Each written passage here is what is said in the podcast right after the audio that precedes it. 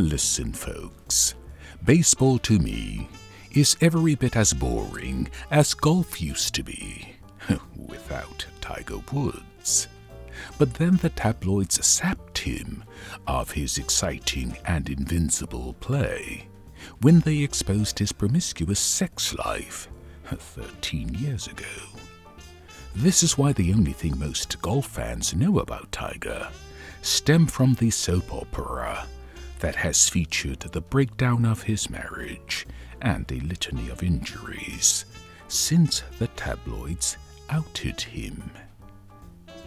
And you are probably wondering what the hell does Tiger and golf have to do with the Yankees and baseball? well, I share that because, in many ways, the New York Yankees have been to baseball what Tiger Woods has been to golf. Indeed, the only thing most baseball fans know about the Yankees stem from the soap opera that has featured their owner spending obscene amounts of money every off season to buy the best players, only to have them play during the critical October pennant race and World Series, as if they were bought with phony $2 bills. and as any sports fan will tell you, winning the season don't mean a thing if it don't end with that ring. Do wop, do wop, do wop, do wah.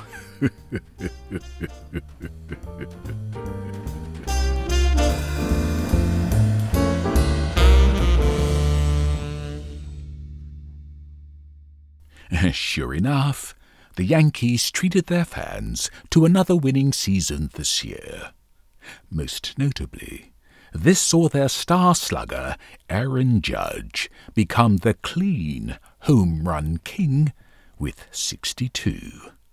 But this was only because everyone in baseball has effectively written off the seasons when Sammy Sosa, Mark McGwire, and Barry Bonds used steroids to help them hit 66, 70, and 73 home runs, respectively. Uh, not for nothing, as my buddy Noel, a baseball guru and Mets Uber fan, would say. But I think those write offs reek of paternalism and hypocrisy. After all, the use of steroids has flourished in baseball and other professional sports pursuant to an open conspiracy, not just among players and team owners, but fans too.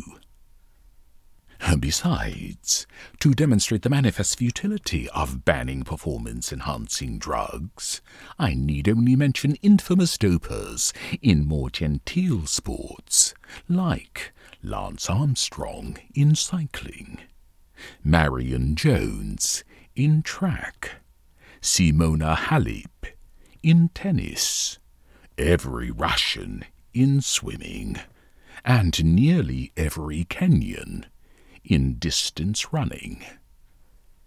This is why I say decriminalize these drugs and let the best dope fiend win. but I digress. My point is that, besides their own fame, fortune, and glory, professional athletes feed the gladiatorial lust of fans who want to see faster, higher, stronger performances for our atavistic enjoyment. And, of course, the more fans revel in their steroid fueled feats of athleticism, the bigger the players' contracts and the bigger the owners' bottom lines become. Uh, but what do I know? I don't even have a favourite baseball team. Hell, I don't even like apple pie. I prefer pecan, and not just on Thanksgiving Day.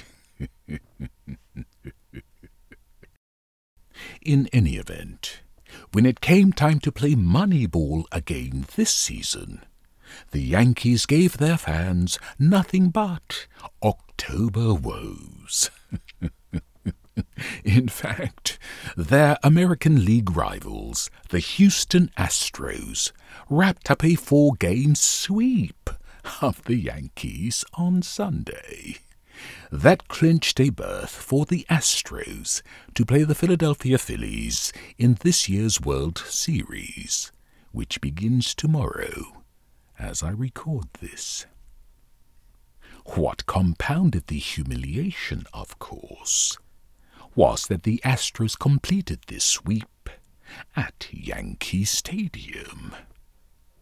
Never mind that this was the fourth time the Astros eliminated the Yankees in the last eight years. What's more, it was the thirteenth time the Yankees failed to make it to the World Series since winning their last ring way back in 2009. In fact, despite having the highest payroll in baseball each year, well, perhaps with one or two exceptions, for the past two decades, the Yankees have only won one championship ring. that has to make them the biggest and costliest losers in the history of professional sports. And you don't have to be a fan to find it utterly stupefying that this storied franchise has continually paid so much to win so little. Because even I marvelled at its striking out in this fashion in blog posts like Fall Classic Yankees lose again on October 10, 2007, and forget winning the World Series. The Yankees can't even buy a berth. On September 13, 2013. But only God knows what it's going to take for them to break this spell. Because, based on the number of games they've won during the regular seasons, the Yankees have easily been the best team in Major League Baseball over the past two decades. This is why I fear they might be in the incipient throes of a World Series curse. Even worse, I fear theirs might even surpass the one that plagued the Boston Red Sox for 86 years, until they finally won another World Series in 2004. In which case, the Yankees would do well to emulate the Moneyball Oakland A's of 2002.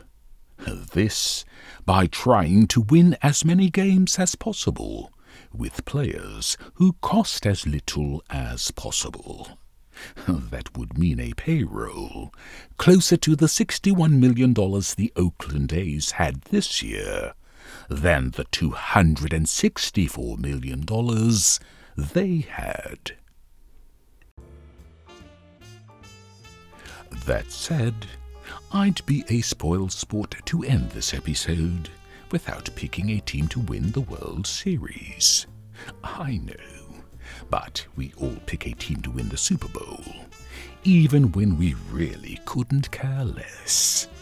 And, a truth be told, that is especially so for me in this case because for the first time since 1950, no black player will be taking the field of dreams for either the Astros or the Phillies. Jackie Robinson will be rolling over in his grave. Now, let me hasten to clarify that, for obvious historical reasons, I'm referring to black American players.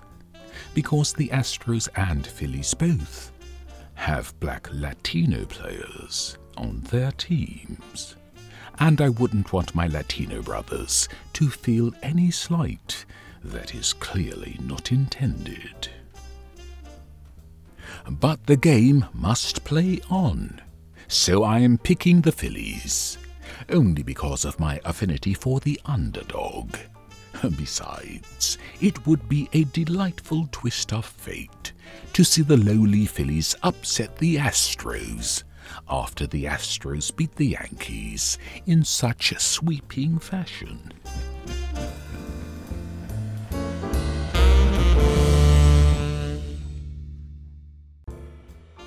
That's it. Subscribe for free wherever you listen to your podcasts. And for thought provoking commentaries, often laced with humor, I invite you to visit my blog at www.ipjn.com.